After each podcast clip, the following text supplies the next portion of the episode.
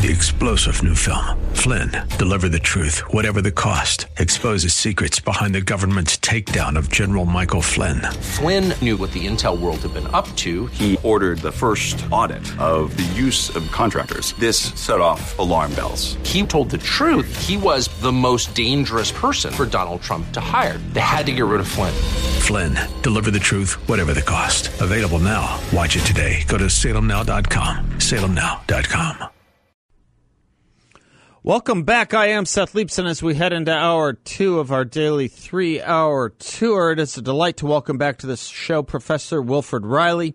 He's a professor of political science at Kentucky State University, author of several books, uh, Taboo, ten Facts You Can't Talk About, and Hate Crime Hoax, How the Left is Selling a Fake Race War. Had a really important essay in uh, the May issue of Commentary magazine, The New Definition of Racism. And I thought I would catch up with him on this. Of all the conversations we had, we haven't talked about this essay with him, especially in light of uh, or in the wake of uh, the commemoration of Juneteenth. Professor Reilly, welcome back. Thanks for joining us. Oh, thanks as always for having me. Glad to be on the show. You betcha. Great essay you have, um, uh, The New Definition of Racism. You open up uh, by saying words have to mean things and that this isn't a glib throwaway line. I agree with you, and I think part of part of our Part of our consternation these days is a lot of redefinition. I'm trying to remember exactly how uh, how uh, Ralph Waldo Emerson put it, but something about uh, the corruption of uh, language is followed by the corruption of man. And you take it uh, to the issue of discussing racism, because a lot of modern scholarship seems to be changing original meanings. Tell us what you're talking about, sir. Yeah, well, I started off the essay by noting essentially what you just said, that the sort the modern conversation between sort of the social justice left, what we now call the woke movement, all the way over to the quote-unquote dissident right, a lot of this involves the redefinition of terms to such an extent that the ordinary taxpayer doesn't know what the hell people are talking right. about. And I broke down a couple of these. Like, when I started looking at the Title nine debate on college campuses, I was very surprised to find that rape, I mean, it's a blunt word, but was often used as a synonym for essentially sex that involved alcohol that people later regretted. Right. I mean, that, that's not good. That's not quote-unquote gentlemanly. Right. But when you see something like an increase in incidents of sexual assault, you have to ask, what does that mean? Mm-hmm. And I give five or six of these examples yep. going all the way down to free will. Mm-hmm. But then I turn to the idea of racism, and I point out that if you look at Ibram Kendi, Robin DiAngelo, a lot of well-known scholars today, what they mean by racism isn't genetic or ethnic bias against people of another race, which is what racism is. Um, what they mean is essentially any system that produces any difference in results for it, for any two groups of people. So in, in all of his books, Stamped and How to Be an Anti-Racist and How to Raise an Anti-Racist and Anti-Racist Toddler and so on down the line, Kendi has a really consistent definition of racism. He argues that the only two reasons that might cause any gap between people, say Irish Americans and Jamaican Americans, are either one, some kind of deep-seated, he uses the term fundamental inferiority, and I think he really means genetic inferiority, hmm. or two, some kind of racism, no matter how subtle, how hard to track, how hard to find it is. So every time we see a gap in performance between people, we can assume we found racism. And the thing to do is to remove the racist thing that's causing the gap. So, for example, blacks underscore whites, Latinos sometimes underscore blacks on the S A T exam. So the S A T exam is racist, and we need to get rid of it. And in reality, of course, this is this is nonsensical. There are things that have nothing to do with race and nothing to do with genetics or kind of metaculture, like how much people in different groups have spent studying for the last couple of decades that predict how you're going to do on, for example, that exam. But this idea has become very popular. And last sentence, I mean, there are obviously counters to it. I mean, the most basic is that Asians and Nigerian immigrants and many other groups of Jewish Americans almost invariably outperform the white majority. So there, there's no way to make the argument that the, every gap or every performance difference is due to some kind of prejudice, unless you're claiming that this is a Korean supremacist country. But these these groups are just sort of ignored, or you hear an argument like, well, they're embracing whiteness, and more and more people seem to be moving toward this, this new standard. And the, the article is about the problems with that. Yes, and about this issue of systems rather than, uh, you know, the discrimination is more about systems than it is about individual or or, or, or group hate. Let me let me pick it at uh, something you just said. When we look at dispar- disparate outcomes, perhaps using an S A T or some kind of standardized test, and you make the argument you made, usually what we will hear from the opposite side is, well, you have to understand there's a history before that took place te- decades and centuries before that test was taken that has led to these kind of disparate group outcomes. To be more specific, when you look at the legacy of uh, uh, uh, bigotry, racism, even going back to slavery, you have to take that into account in understanding disparate group scores that uh, that that that the that the majority of Americans did not go through. That's usually what you hear in response. Well, yeah, I mean, it's it's just sort of an endlessly reductionist God of the gaps argument. Like, yeah. My problem is more with the terminology itself, but it is worth pointing out for a second that that argument is, is very weak. Okay. So if you take, for for example, the thing I normally look at in published scholarly pieces is income. Uh-huh. There's about an eighteen, nineteen percent gap between black and white adults when it comes to income, and this is almost universally attributed to racism. Mm-hmm. I think I think that's fair to say. Mm-hmm. Now, if you really adjust for anything, like the fact that the most common age for a black man is twenty-seven and the most common age for a white man is fifty-eight, um, this gap starts closing. Roland Fryer, who's a great quantitative social scientist, found just a couple of months ago that if you take black and white women that are the same age and that have the same level of education and the same test scores, the black women actually make, I think it was twelve percent more than the white women. Mm-hmm. So that that's multivariate analysis, as you know. So you have the gap, and then you adjust for age and region and I Q score, and the gap goes away, and you get it down to usually two or three percent, which is probably the actual effect of racism. And so When you when I first presented this at you know conferences or in, in commentary articles, so on, I thought the debate was kind of over. Yeah, yeah. Pe- people would just have to say, "Oh, okay, well, Southern white kids, African American kids need to study more. We need to help with that because these are often poorer families." But no, the, re- the response is just to move the, the starting point back one, right? So, okay, well, the reason for those lower test scores yeah. is racism. Right. It could be that the teachers spend less time with black boys or something like that. Right. But again, like, if you look at that, I, I don't want to go on and on with this, but the Brookings Institute did in twenty seventeen. They yeah. found that the biggest predictor of test scores is how much time you spend studying. And again, many minority groups, including all Asian groups, spent more time studying than white. And so, this would be true of uh, other, uh, uh, what's the term of art I want to use here, black immigrant groups, Nigerians, Barbadians, Ghanaians, Trinidadians, that, that, that do so well in America. This would be true of them, of, of those groups as well, education, commitment. Yeah, I mean, that's absolutely right. Like Wikipedia actually has, uh, Britannica does as well, if you're a little suspicious of being uh, edited by just random kids online. But I mean, there, there are multiple major lists of U S and British groups by uh, individual and household income.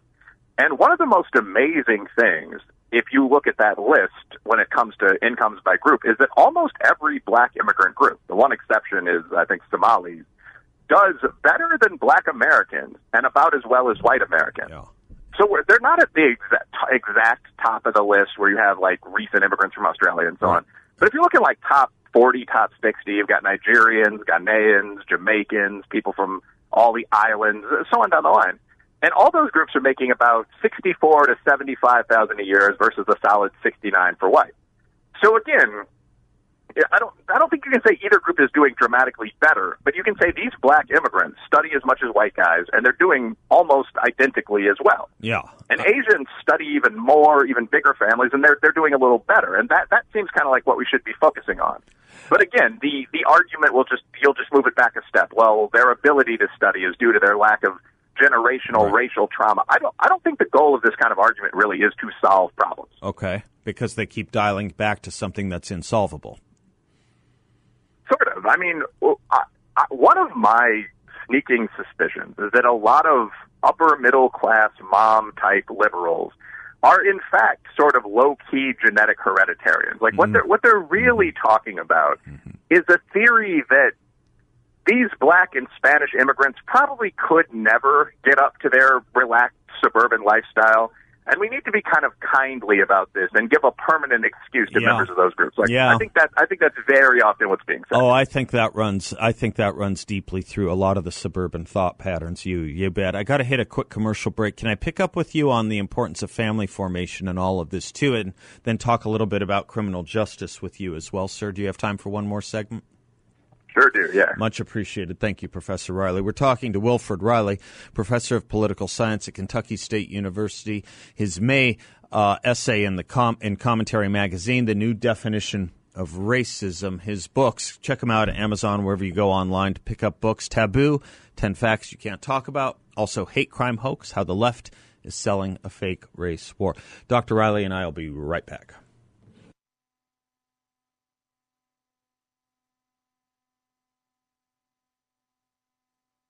Welcome back to the Seth Leibson Show. Professor Wilfred Reilly from Kentucky State University is with us. His books, Taboo, ten Facts You Can't Talk About, also Hate Crime Hoax, How the Left is Selling a Fake Race War. We're talking about his uh, essay in the May issue of Commentary, The New Definition of Racism. Professor, looking at education outcomes, looking also at the criminal justice system, uh, we talked a bit about, you know, the importance of actually academic uh, a commitment to academic studying and uh, and and and the like when it comes to education. Not probably the same answers when it comes to criminal justice. I tend to lean towards family formation. I'm interested in kind of some of the work Brad Wilcox has done at the University of Virginia. Uh, what's your sense on that? The disparity in groups when it comes. You you go into this in your essay and Commentary. I'd love love for the audience to hear you out on it. You mean it, well, it, it all comes down to the same thing, and really the only argument that the Kendii can make is sort of what's been mockingly called the creationist argument. You just move back a step and go with, I guess, the bigotry of the gap. Yeah. But, I mean, so the the argument here starts with the fact that about thirty-seven percent of accused violent criminals are black, and about twelve percent of Americans are black. And so, again, the standard, the new Jim Crow argument is really pretty simplistic. It doesn't take into account a lot of the stuff that we're going to get into in a second. It's just the justice system is racist. They're prosecuting a lot of minor fist fight cases, a lot of minor dope cases to try to lock up black people and these, these small-scale beefs. And what we find is that, that that's simply not accurate, or at least it's not accurate that there are an equal number of whites doing the same kind of low-grade felonies and not getting arrested. If you move away from the police totally and you move toward what's called the B J S report annually, the Bureau of Justice Statistics report, hundreds of thousands of crime victims every year are interviewed by unbiased social scientists and asked to just describe the attacker, describe what happened, sort of a national attempt to reduce crime. And about thirty-five to forty percent of, of the criminals happen to be black. That, that's what's reported every year.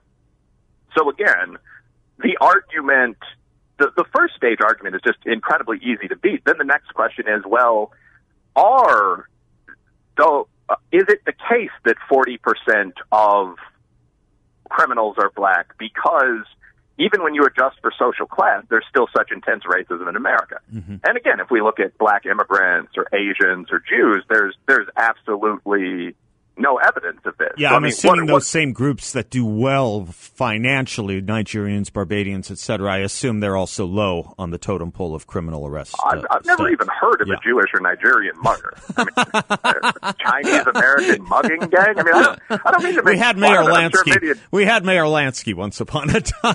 Yeah, maybe, yeah. Okay. That, well, that, that, that's exactly right. It, it's not genetic. When the Jews, this, this is a key point. I mean, Jews used to be stereotyped as great athletes and like thirty percent of criminals. Yeah. Yeah. It sounds unbelievable, but if you check out a book like Tough Jew, yeah, I mean, they'll just, yeah, they'll describe Bugsy Siegel. Yeah. I mean, these legendary Jewish criminals. And I mean, now we've moved to Jesse Siegel, the podcast. Yeah. I mean, there's been a yeah. change in that community. But I guess, so I guess that's the valuable question. Yeah. We haven't necessarily seen enormous drops in anti-Semitism or anti-Asian bias, separated at least from the fact we've seen drops in all races. Right, and we right, right. stopped Asian hate all last summer. Right. Um, We haven't seen a genetic change in the Asian or the Jewish population, But all of a sudden, you know, Chinatown or the Lower East Side of New York is no longer a violent slum. So what changed? Right. Well, what changed has to be cultural. And I mean, again, you see very specific things, learning what you'd think of as kind of mainstream American values, which include trusting the police. That's not common overseas, rejection of crime. Uh, I'll just stop with one more. Fatherhood is big here. Yeah. Um, from everything I've ever read in the turn of the century, Irish and Jewish slums, you had the same problem that you do in black ghetto communities today. I mean, liquor was everywhere. Drugs were pretty common. It's the opium era. You know, one in two, one in three dads wasn't there. And that that's how you got Bugsy Siegel. I mean, the odds of Al Capone coming from a stable home life are zero. Uh-huh. You know, mm-hmm. So there there are things that we know about that predict differences in outcomes for people of the same race and the same background. And we have to see what those are. I, I think there's a lot to be said for studying success instead of failure. And oh, I was just making that point yesterday. Yeah, I was just making that very point. You get what you study. One of the things that you did, interestingly, in Commentary, and I was unfamiliar with this, and I can remind you if you if you don't have it in front of okay. you, but you went into the nineteen thirties and the non-whites, non-whites making up somewhere between twenty around twenty-five percent of sentenced prisoners. What were you doing? What were you seeing from the nineteen thirties that was so relevant there? I thought that was really interesting. Oh, this is, yeah, thanks for reminding me yeah. of that. This is a great point. Yeah. The simplest counter to the argument, so, like, nobody denies there is some racism. Right. Even in the nineteen thirties, there was more pre- there was more of a black crime rate on average than a non-immigrant white crime rate. Okay. And that was in part due to racism, and no one denies that. But one of the things that's really struck a lot of people on sort of the black right, like myself, Bob Woodson, Glenn Lowry, John McWhorter, is that if you dig up textbooks about life in the black community, especially in the non-segregated North in the nineteen thirties or forties, yeah. you're not looking at something that looks like Bosnia or Cambodia. Right. No offense to those fine yeah, lands. No, no, no, you're right. You're, right. you're looking at what looks like the white neighborhood two blocks away but slightly poorer. Right. I mean, in nineteen thirty-eight, the black illegitimacy rate, bluntly, I mean, the out-of-wedlock, non-declared fatherhood rate uh, was about nine percent. That's a famous line from Walter Williams. It's, it's absolutely factual. You know, there was more, again, proportionally more black crime, but the statistic you're quoting was, I believe, twenty-four percent. twenty-four to twenty-seven, I think. Yeah, I was just saying twenty-five. Yeah. But yeah. Uh-huh. No, no, no, yeah, of course. But around around the same year happened to be black. Um, to put that in context, today the black illegitimacy rate is seventy-two percent. Right. And the black percentage among all felons, about forty percent. Among murderers and murder victims, about sixty percent. So you're no longer talking about the sort of small differences between well-performing groups that you can attribute to racism.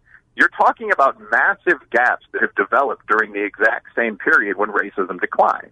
And if you're really interested in how to help out black communities, or for that matter, poor white communities and Hispanic communities, you have to look at this. You you can't just keep making up excuses. Racism, by almost by definition, has very little to do with the problems in the, the latter two, you know, sets of, of communities. That's a fascinating point, too. I only have about a minute left. I wonder if you might respond to this, because this has been my problem in this whole debate for some years now, which is I grew up thinking racism was about the worst thing you could charge someone with. It, it's a, it's one of the worst things a society or an individual could be possessed of. And I hate the attenuation of it, the watering down of it that has taken place, because it seems to me, Professor, that we have, with the watering down of the word, as you opened your essay with, we have watered down the toxicity of the allegation, the charge, where it truly exists, so that people don't even know what it is anymore. It's a healthy thing that racism still has a pejorative connotation to it. I just don't think that it means anything more than someone disagrees with you on uh, marginal tax rates, unfortunately. Could you take forty seconds on that if you want? Yeah, sure. Uh, to some extent, that's literally accurate. So, I mean, again, the Kendi definition is that any policy that produces a difference in group performance is racist. And, in fact, that would apply to tax policy. I mean, on average, I would suppose whites have more money, and so they pay a higher rate, or yeah. black neighborhoods, as a result, would receive fewer services. So racism now to these people means something vague that can be directed at any policy, right. particularly any conservative policy. Right. And you're you're right. That takes away from the visceral nature of what racism is, which is bias against other human beings, your countrymen, because of who they are, which is very bad, but which is something we have to keep fighting without disguising it as something else.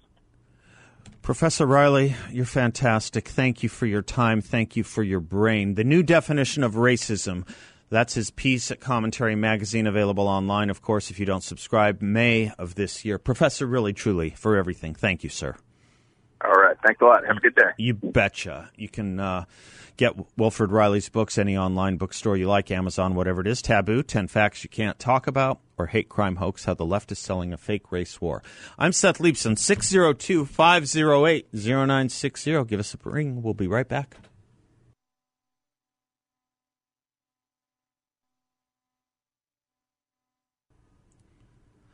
Welcome back to the Seth Leibson Show, portions of which are brought to you by Cool Touch Air Conditioning, Heating, and Plumbing. You don't have to obviously think about heating right now, but if you have air conditioning problems or plumbing problems, call my friends at Cool Touch. I've used them uh, for everything. Uh, my friends, several of my friends have as well. They all think the same of Cool Touch as I do. Just a fantastic company. We know Chris Funk, and he's got just a hell of a team. You'll notice it's different the moment you call them. They, they, their, their level of customer service and care, it's, it's several cuts ab- above. seventeen years in business, Cool Touch has an A-plus rating with the B B B.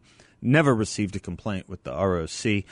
If you have need for air conditioning repair, inspection, or service, plumbing problems, check them out. Give Cool Touch a call at six two three, seven three four, one nine three two. That's six two three, seven three four, one nine three two, or visit them online at cool touch a c dot com. That's cool touch a c dot com. Excuse me. One of the takeaways, pardon me, one of the major takeaways from uh, that discussion we just had with Professor Reilly, by the way, isn't he just wonderful? I mean, you know, We're just we're just very fortunate. We don't have a lot of social scientists, political scientists. We just don't have a lot who see the world from the center right anymore. The center would be the center would be divine if we could have political and social scientists from the center. You don't see that either. I mean, Wilfred Reilly isn't that conservative. He's really a centrist, but because of I know they like saying Overton window. I don't like that word, but uh, the threshold having been that phrase, but that threshold having been moved, he, he he's a centrist. Uh, if you read his Twitter feed, he comes off as, you know, a conservative. I don't I don't know why he has to come off as a conservative, except for the fact that, you know, he doesn't consider himself to go along with the craziness that is academia and liberalism and left-wingism. But we just don't have a lot of them anymore. We just don't. So we treasure that we have him. It's also interesting to note as well that, you know, he identifies himself as a, as a, as a black center-right thinker. It's interesting that um, how precious few of those we have as well. It's just it's just unfortunate that you seem to have to join a certain ideological club to be a member of a community, whether it's the community of your heritage or whether it's the community of your profession. It's just really sad that you are isolated because of your politics. I was thinking about this on the drive home yesterday. There is uh, someone who I have probably spent, I don't know, ten or a dozen events with. And we've had hours-long conversations. And this person is um, as political on the left as one would be, and it's a name that um, you would all know. It's a name that you would all know. We have never once had a political discussion. It, everything does not have to be politicized or political. Uh, I think she has contempt for what I say on this show, I think, or what I stand for. I certainly have contempt for her political beliefs. But, you know, it's not everything. And quite frankly, I have to think, again, that C S. Lewis had it right. When you think about uh, – we think about politics in this country way too much when we find no zones where you can be free from it. How does he put it? A sane society should think of politics the way a sick man thinks of medicine. Yes, when needed. Obviously necessary when needed. But when it becomes your ordinary fare, when it becomes your ordinary fare, then you are looking at what you would call a sick society. Do you think we're becoming a sick society? Do you think we are, in the sense that everything has become so politicized? I will tell you this. One of my objections during the entire COVID lockdown effort was that it was very clear to me there was an investment from the left and the liberal culture in this country to make us think we were a sick society. One of the reasons I was so opposed to universal masking was, as Heather MacDonald put it, I don't want to be a walking billboard of fear and panic. But more than that, why would I communicate to someone, be afraid of me, I'm sick, when I happen to, for a fact, know I'm not? What is the investment in making us be such a down market country, such a down market commodity of a country, and such a sick and unhealthy country? What is the investment in making us look so failed? You know what it is. You know what it is. You can't fundamentally transform something that's good or great. That's what it's about.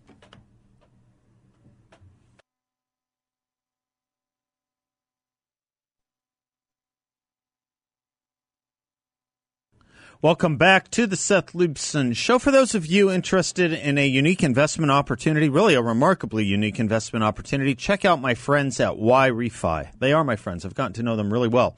They are offering a fixed no-load interest rate up to ten point two five percent for investors in a secure and collateralized portfolio. They're in the business of helping people dig out of debt and do so the right way by actually paying off their debts, doing it with dignity, getting a lot of benefits along the way. What can I say about these guys? I love what they do, and I love how they do it. They're local. You can visit them. You won't get a sales pitch. They'll just tell you what it is that they do and let it speak for itself. Check them out at invest y refi dot com. That's the word invest, the letter Y, then R E F Y dot com. invest y refi dot com. Or give them a call at eight five five, three one six, three zero eight seven. That's eight five five, three one six, three zero eight seven. three one six, three zero eight seven. All right, Bill, you wanted to know why I didn't like, you asked me to explain why I don't like using the Overton window. Is that what you were saying? Do you use it? Do you like it? I mean, does it make sense to you? Okay. The reason I don't like using it is that I think most people don't know what it means, first of all. Second of all, um, I think it overly complicates what we're talking about in any given situation. So the Overton window is basically named after uh, – he was a libertarian scholar. Is it James Overton? I think his name was James Overton. He passed away some few years back. Um, and he came up with this notion, and it's it's it's it's basically the um, the uh, arena or window, yeah, in which the acceptable dialogue takes place. Uh, if you look it up, there's another scholar who broke it down to mean how to talk about what's unthinkable, what's acceptable, what's sensible, what's popular, what's radical. And I, I, I think it, like the um, like the uh, value structure that uh, people cite to from Jonathan Haidt over at Columbia, they love talking about, you know, his his system of values. I just think it overly complicates a simple thing or two simple things. The first simple thing is um, the first rule of politics, as Irving Kristol said, there are people that will disagree with you. There are people that will disagree with you. That's that's the first thing. And I think Jonathan Haidt's analysis just is, is overly complicating of that point. Not everyone agrees in an open society any more than in a closed society. They have different perspectives. And once we understand that, this is something the Democrats do not, by the way, understand. They don't understand that. That's why they're trying to write us out of, off the stage. That's why we're trying to be made Untermenschen. That's why we are, according to the chairman of the D N C, a party of fascism. Um, the other thing that I think it overly complicates when it could be simple is simply talking about what the left believes and what the right believes, and people say, well, well, the Overton window keeps shifting and moving as a dismiss as a way to dismiss the very serious point, which is how far the left has moved as opposed to the conservative movement and the right, and where it has basically situated and stayed for a while. Um, that's why I, I just I, so I you know let's just talk about the radicalism of the left without dealing with the Overton window. It sounds kind of like a what does it sound like? It sounds like a Clancy novel, doesn't it? A little bit, doesn't it? The Overton window is shifted. And then you start thinking about what does that mean rather than what the person is saying. That's the problem with using, I think, methods obscure or phraseology obscure to define a fairly simple thing that most people could apprehend if you just explain it to them. Here, I'll do it. The left has moved further and further to the left, increasingly so. Uh, when I was in college, there were no self-declared socialists in Congress. Today, there are at least eight in the Democratic Party. That's a shift. That's a change. You know, we just kind of funnily accept that, too, don't we? We almost nominated him to be, one of them to be the president, uh, presidential nominee of the Democratic Party. He came in twice, two times now. Came in second, sorry, two times now. Came in second, two times now. And we just kind of go along with it. Not that everyone would want to, obviously, but you just don't see the Republicans doing that. Republicans are Republicans, and they don't affiliate with what would be the opposite of the Socialist Party in America. What would be its opposite on the other side? Well, you know damn well what it would be, and we don't do that. We don't go there. We have enough understanding and appreciation of history to know that these regimes, whether imperfectly or perfectly tried, have no business operating in the United States of America. We guarantee a Republican form of government in Article four of our Constitution. Does anyone remember that anymore? We guarantee a Republican form of government here. I don't know how you can have that constitutional guarantee and allow for the speech, never mind political um, political Obs- uh, political operations and mechanisms of socialism and communism. I just it, it it it's a, it's a daily constitutional violation as far as I'm concerned. A daily constitutional violation. What you do have in the Republican Party, on the other hand, is a bit of a cognitive dissonance about what it means to be a Republican anymore. You hear that all the time. People throw, I don't even know what a Republican is anymore. Well, do you know what a Democrat is? Do you know what a Democrat stands for? You know, it's a very different thing when you ask people or when you asked people what they were voting for when they were voting for Joe Biden as to what the Biden administration and its policies have become. They're two very different things. And a lot of us warned, warned, this about the Democratic Party, that I don't give two hoots what Joe Biden says. What he believes and what his administration will do has nothing to do with what you moderate Democrats think you're voting for. Nothing. Zero. The moderacy of the Democratic – this is a funny thing. Joe Biden likes to talk about this isn't your father's Republican Party anymore. Let me tell you something. It's not your father's Democratic Party. It's not your grandfather's Democratic Party. It's – the Democratic Party has changed far more than the Republican Party. I'll give you a, I'll give you a for instance. You look at the best appointments Ronald Reagan made, let's say to the Supreme Court, for example. Let's say Nino Scalia, Antonin Scalia. Let's say that was his – would you say that was Ronald Reagan's best Supreme Court nomination? Of course it was. Clarence Thomas was on George H W. Bush's watch. They each had a couple lemons, too. But if you think about Scalia being the most proud nominee of the Reagan administration, think about the kinds of nominees Donald Trump gave you that led to the Supreme Court opinion I read you earlier in the show today, just out of Maine, on the First Amendment and religious freedom. You look at the tax cuts that Donald Trump enacted, and you look at the Ronald Reagan administration's tax cuts. You look at the views on issues from life to race. The party hasn't changed. Not ours. Not ours. Democratic Party? It's a party that wanted nothing to do with the radicals once upon a time. Not the radicals of the seventies, not the radicals of the sixties. Now, they give them jobs in the administration. Heck, they even make a vice president of one who created a fund to bail the radicals out of jail. I'm Seth Leibson. We'll be right back.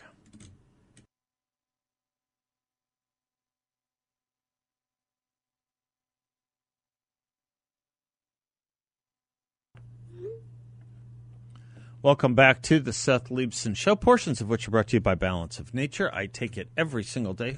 Favorite product I've ever taken. I just love it. All natural, one hundred percent natural, including the capsules that they come in, which you can open up and sprinkle into food and water if you prefer. They're designed that way, but they're normal capsules. You just take them once a day, and you get ten servings of fruits and vegetables from one hundred percent produce, one hundred percent fruits and vegetables. Third-party tested for everything. Metals, impurities, you name it. Nothing added. Zero. Zilch. balance of nature dot com is where you can get these fruits and veggies. Just make sure to use discount code BALANCE. You will improve your health. You will boost your energy. You will boost your immunity. Why wouldn't you want to do any of that? You want to do all of it. Okay. One of the things I just – combining everything we were talking about in this past hour, I don't know how many of you remember in twenty eighteen – there was this official in the Trump administration who wrote an op-ed in the New York Times, and they allowed him to go by the name Anonymous. They allowed him to hold back his name. He claimed he was a senior official in the administration, and he said uh, in that op-ed, um, many of us senior officials in this administration, the Trump administration, are working diligently from within to frustrate parts of Trump's agenda and his worst inclinations. I would know. I'm one of them. The title of the op-ed is I am part of the resistance inside the Trump administration. Uh, when uh, when that op-ed was published, New York Times editors would go on television and say, while the man was still protecting his anonymity, is a very senior official, someone we would all know. Well, it was uh, chief of staff to a de- Department of Homeland Security, position no one even probably knew existed. His name was Miles Taylor. No one outside of his family probably or friends knew who he was. And now, guess where he works? M S N B C. M S N B C. Speaking of um, syntactical saturation and diminishing the value of words, this was him today on the uh, January sixth hearings. And we've seen this before in democratic societies, political intimidation leading to political violence, God forbid, leading to political assassinations. You know where we've seen it? We've seen it in the Weimar Republic, in Germany, before yeah. the rise of Hitler. It's not hyperbole to draw those comparisons because we saw. Yes, it is. I'm sorry. Yes, it is hyperbole to draw those comparisons. Everything. Leo Strauss called this reductio ad Hitlerum. Not everything is Hitler. If everything is Hitler, nothing is. And that's what you folks, that's what you on the left have done. You have robbed Hitler of his toxicity because you have made everything Hitler just as you have made everything racism. You have deprived us of the difference between good and evil. You have deprived us of the ability to, to judge between right and wrong because you have taken the worst excesses, the worst examples, the worst totems, the best illustrations of wrong and diminished it to mean nothing more than we disagree with your energy policy. Once you disappear the difference, once you vanish the distinction between good and evil, you're in Nietzsche's territory, beyond good and evil, and you have no ability anymore to make distinctions of any qualitative value whatsoever. And so everything becomes one thing. It's what they want. Three-star general Michael J. Flynn, head of the Pentagon Intelligence Agency, knew all the government's dirty secrets. He was one of the most respected generals in the military. Flynn knew what the intel world had been up to. He understood its funding. He ordered the first audit of the use of contractors. This set off alarm bells. The explosive new documentary, Flynn, Deliver the Truth, Whatever the Cost, and covers the facts behind this scandal. Flynn told the truth. He was the most dangerous person for Donald Trump to hire. I find out the worst enemy that I'm going to face in my life is right here in America. They took my assessment and they wanted me to change it. And I was like, I'm not changing it. They had to get rid of Flynn. With in-depth interviews, archival footage, and never-before-seen personal records of the man behind the headlines. I just felt like I was drowning. Flynn, Deliver the Truth, Whatever the Cost. Available now. Watch it today. Go to salem now dot com. salem now dot com.